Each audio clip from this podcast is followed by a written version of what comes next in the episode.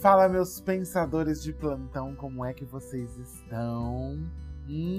Gastando muita energia da sua casa, abrindo a geladeira pra pensar?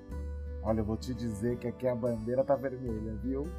Mas na verdade, o que eu queria saber é, por um acaso, você que tá me escutando, sabe o verdadeiro significado de viveram felizes para sempre?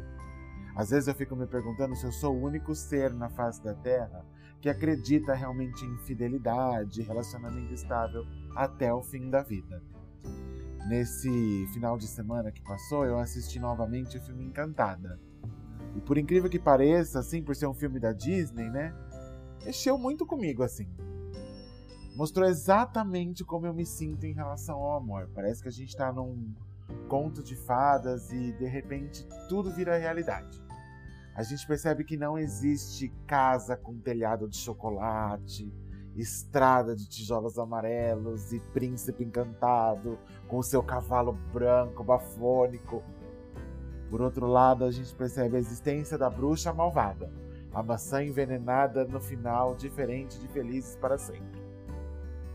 É estranho sentir-se um peixe fora d'água e perceber que às vezes tudo foi em vão. Difícil admitir ali que às vezes a gente amou sozinho. E esse é o ponto mais difícil, eu acho. Amar sozinho. No conto de fadas, né?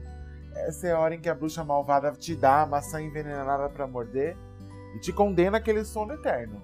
E a sua maldição é tão forte que somente o beijo do seu príncipe encantado vai poder te salvar. Mas o beijo dele não te acorda não, sabe por quê? Porque ele não existe, meu amor. A gente esquece que a gente tem que parar e avaliar as situações e fazer aquilo que todo mundo sabe fazer, mas ninguém faz. Uma balancinha de prós e contras. E por incrível que pareça, eu aprendi isso num filme também. Quero Ficar com o Poli. Já assistiu? Fica a dica aí. Verifica você mesmo o que é vantagem e desvantagem para você nesse relacionamento e quem sai ganhando ou perdendo. É muito fácil amar por amar, gente. Quantas pessoas vocês conhecem que amam por egoísmo? Pelo simples fato de dizer que ama e que não tá sozinho e que gosta de sair com os amigos para contar sobre ai, porque a minha pseudo vida feliz com o meu pseudo namorado, ai, blá blá blá, ai que porre, gente. Nosso coração é uma empresa, a gente tem altos e baixos, mas somente os outros funcionários dentro do nosso corpo humano são capazes de não deixá-lo falir. Dá pra falir, gente.